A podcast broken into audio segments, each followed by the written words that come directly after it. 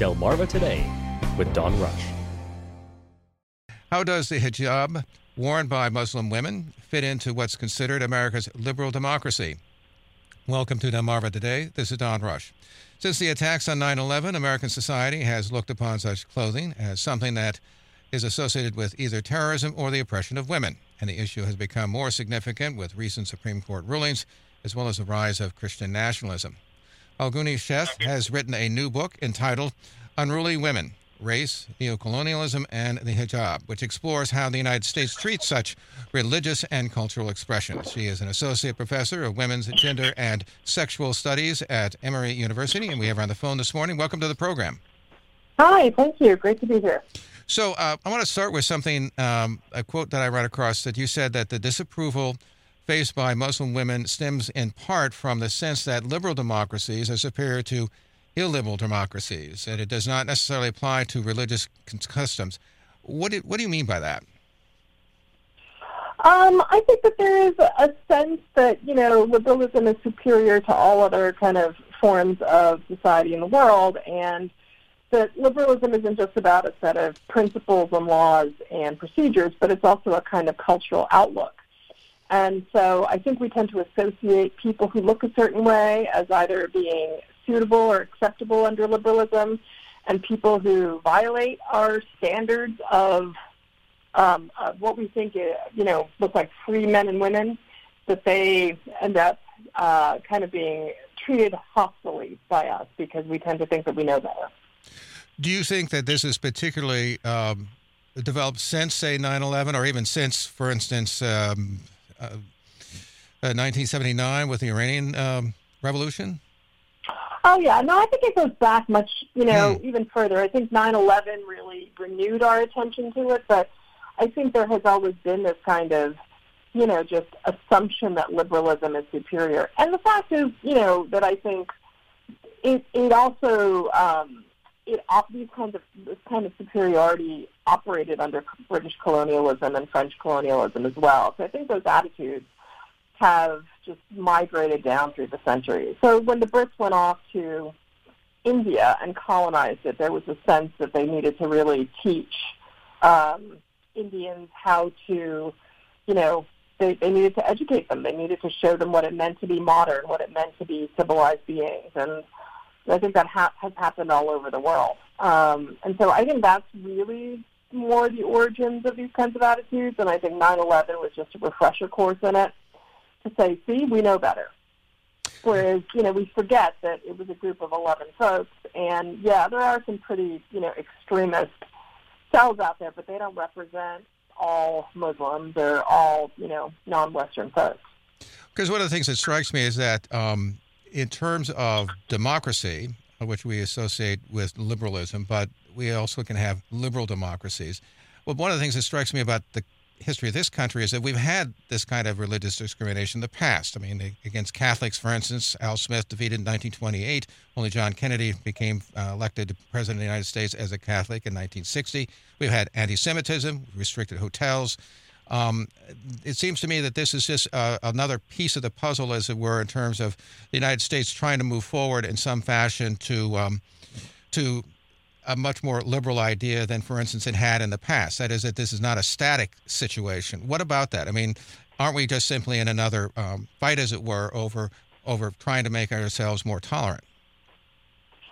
Yeah, no, I think that um, we are in a bind, and I think that we do tend to kind of, you know, direct this kind of hostility and this kind of discrimination towards all kinds of groups, right? So, I mean, we know that there was a long history of anti-Semitism. Um, you know, the, the marches by the Nazis in Skokie kind of remind us of that, right? But even more recently, all kinds of attacks on synagogues as well as mosques. So yes, I mean, it, it's just a new group, new day, new group. I mean, so, uh, do you think that we're making progress in that fashion, or I mean, where where do you think we are in terms of trying to achieve that ideal that, what the kinds of things we've become, say, accustomed to with other groups that at one time were were outsiders?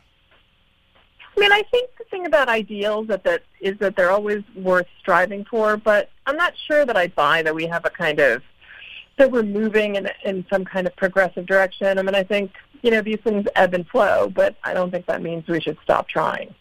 Right. So, you know, I mean, I think we're just at a different moment, but we just got to keep aspiring anyway, right? That just kind of um, has us looking towards the future in the hopes that we can do something more.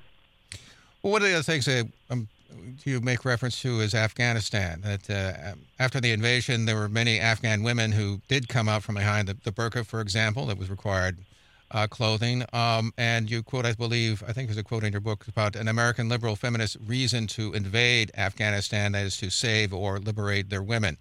Um, I suspect that really came after the other political and geopolitical, um, say, issues that certainly the the Bush administration faced. But uh, it, it is true, though, that once the Taliban were gone from certain areas that women did then begin to shed some of that uh, some of that clothing and even some of that um, custom that they had in terms of their role in society. There is no doubt that um, Afghan women, and we're really seeing this, right? The New York Times has been having a whole bunch of articles about this over the last week since it's been, you know, we're marking a year since the U.S. pulled out of Afghanistan completely. Um, and did it a little unceremoniously, I might add. But, you know, so there's no doubt that there is a lot of extreme oppression that Afghan women face in their home countries.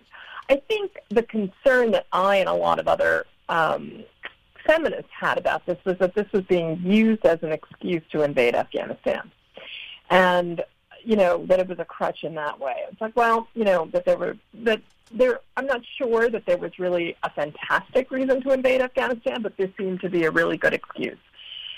And as we know, with all countries, right, once you know you have a, a power invaded and then pull out, there's going to be a lot of upheaval, and so we're kind of back to that moment right now, right? We've got there was a huge power vacuum, and the Taliban pretty much moved in, and they filled it back up. So, but I also think that we have, you know, our own version of religious fundamentalism in every single society, including our own. And we're seeing a bit of that uh, these days, if I dare say, often from some of our highest legal institutions in the land. Well, the other thing that struck me is that there we seem to be seeing a rise or resurgence of what might be called Christian Christian nationalism. And I was kind of curious as to what you think that might mean for Muslim women. I mean, we've obviously emphasized uh, various minority groups. Um, LGBTQ community, for example. Uh, but what do you think that means in terms of uh, Muslim women and religious tolerance? I mean, and and is it real? I mean, is it something that could take hold? Do you think? What do you what What's the question about Christian nationalism? Christian nationalism. Um, in the U.S. Yes, in the U.S. Yeah. Absolutely. Well, yeah. I mean, I'm not really sure we ever got rid of nationalism. well, I think it's something that's kind of accompanied us the entire time, and I think I don't know if yeah. it's really I was, I was just thinking of Christian nationalism in particular. I mean, that seems to be yeah. the. Yeah, go ahead. Well, I mean, I mean, I think Christian nationalism it ebbs and flows, and yeah, it's here. Um, but I, I'm not sure it ever really goes away. I think it just kind of, you know, it manages to go undercover for a while until it thinks it has a lot of support. So I'm I'm actually kind of curious. I mean, I think with Christian nationalism, we might have a certain kind of direct response to Muslims. I mean, certainly we're seeing a lot of terrible things happening right now being committed by sole Muslim men, right? So we saw the the murder of four Muslims in New Mexico in Albuquerque last week. Um, solved, not solved, but it turns out there was a Muslim man who who killed all of them, and now we see somebody who attacked Salman Rushdie up in uh, upstate New York. So unfortunately, I think those events don't really help. don't help kind of challenge the rise of Christian nationalism and the sense that somehow Christianity is superior to all other faiths. So yeah, we might see a bit more of it. We'll see uh, what happens after the midterm elections. So how do you see all of this reflected in the legal system, which is you take a, a great deal of um, interest in in your book, um, and and uh, how does that reflect, do you think, in terms of what we see? The, for instance, the U.S. Supreme Court seems to be giving a wider berth to, say, uh, religious freedom than it, say, perhaps may have done in the past. Yeah, this is fascinating. What a great question. Um, you know, so the so I was really interested not in the kind of open, uh, overt spectacles of violence um, you know, because there's plenty of that, and that actually gets a fair amount of reporting in the news. Um, you know, so where Muslim men and women are, tend to be attacked or harassed or challenged on the streets. But I was interested more in how discrimination works in kind of subtle um, institutional ways. And so I ended up looking at a lot of court cases over the last 10, 15, 20 years since 9-11. Um, the most famous one went up to the Supreme Court in 2016, and it was one called EEOC versus Abercrombie and Fitch.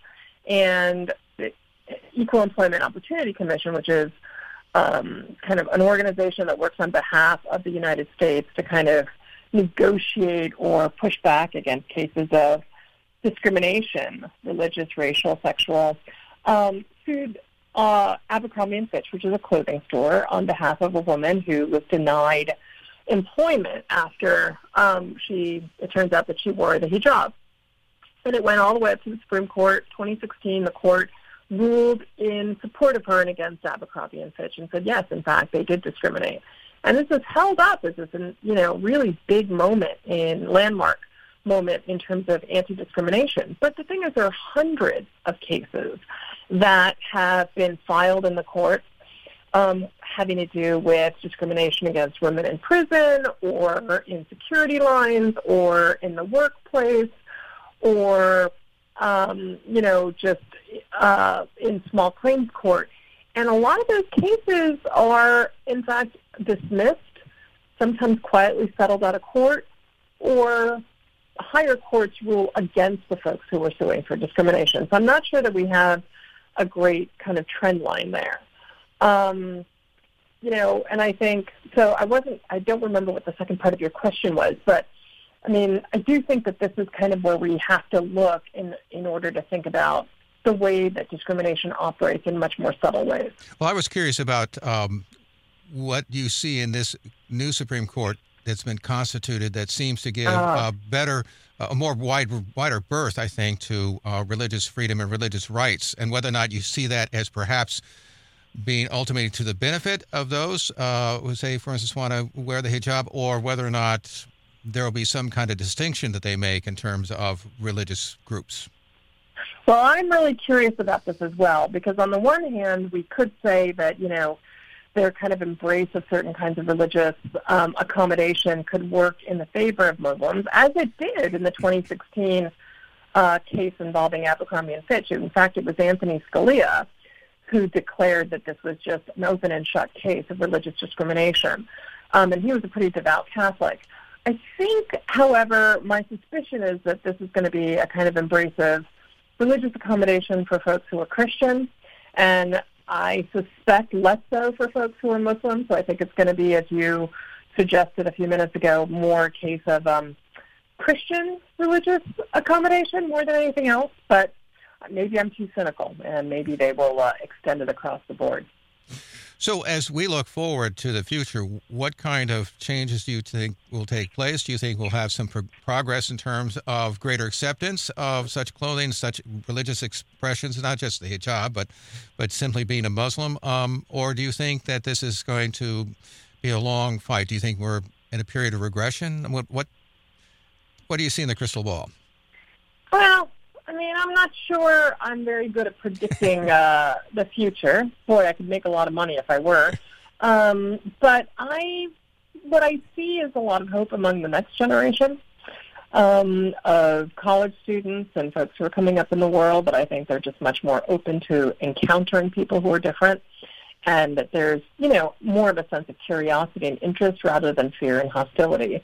And we're also seeing many more um, overtly, or as I say, visibly Muslim women, you know, being hired. So on NPR, uh, you know, there are women who wear the hijab who have been hired and who are doing really interesting stories that have nothing to do with religion or faith or anything like that. Um, so I suspect it's, it will be open for a while until or unless some terrible event happens, in which case I suspect Muslims will be scapegoated again. But, you know, as long as that is the case, I, I have a lot of hope that there will be some openness. Uh, finally, folks of other faiths. Finally, make a distinction between the various uh, pieces of clothing. We, are we're talking about the hijab, but there are other pieces of clothing that people might find find more um, different, I guess, than perhaps they're encountered. Uh, describe a little bit for me about that. Well, I'm not really an expert on it. I was interested more just in the way that uh, these discrimination cases Yeah. happened. But, you know, I mean, there is a, a distinction between the headscarf, if you will, which is not a great term, but the veil or the hijab and the niqab, which often tends to cover the face. But I will say that, you know, over the last few years, uh, many of us have, you know, for our own protection and at the insistence of the CDC and the government, have been covering our noses and mouths with COVID masks. Now, Right. the reasons are different, but it is kind of ironic that it kind of resembles that very thing that I think people are very unfamiliar and hostile to. And, you know, one of the things that's been interesting is how when we have been forced to accommodate the COVID mask, um, you know, how easy, if you will, relatively speaking, we have been able to adjust to it. So it seems like if we can do it for that reason, then we can do it for women who wear the niqab as well. And so I think it's more a matter of political and cultural will more than anything else. So I think we have to kind of get our heads wrapped around the idea that really we have, you know, we really don't have a lot of good reasons to object to women wearing the niqab, especially in light of the last few years. And so I think hopefully remembering that will allow us to be a little bit more open and tolerant. We've been speaking with Falguni Sheth. She has written a new book entitled Unruly Women Race, Neocolonialism, and the Hijab, which explores how the United States treats such religious and cultural expressions. And we appreciate you taking the time to talk with us this morning. Glad to be here. Thank you. This has been Delmarva Today. I'm Don Rush. Thanks for listening.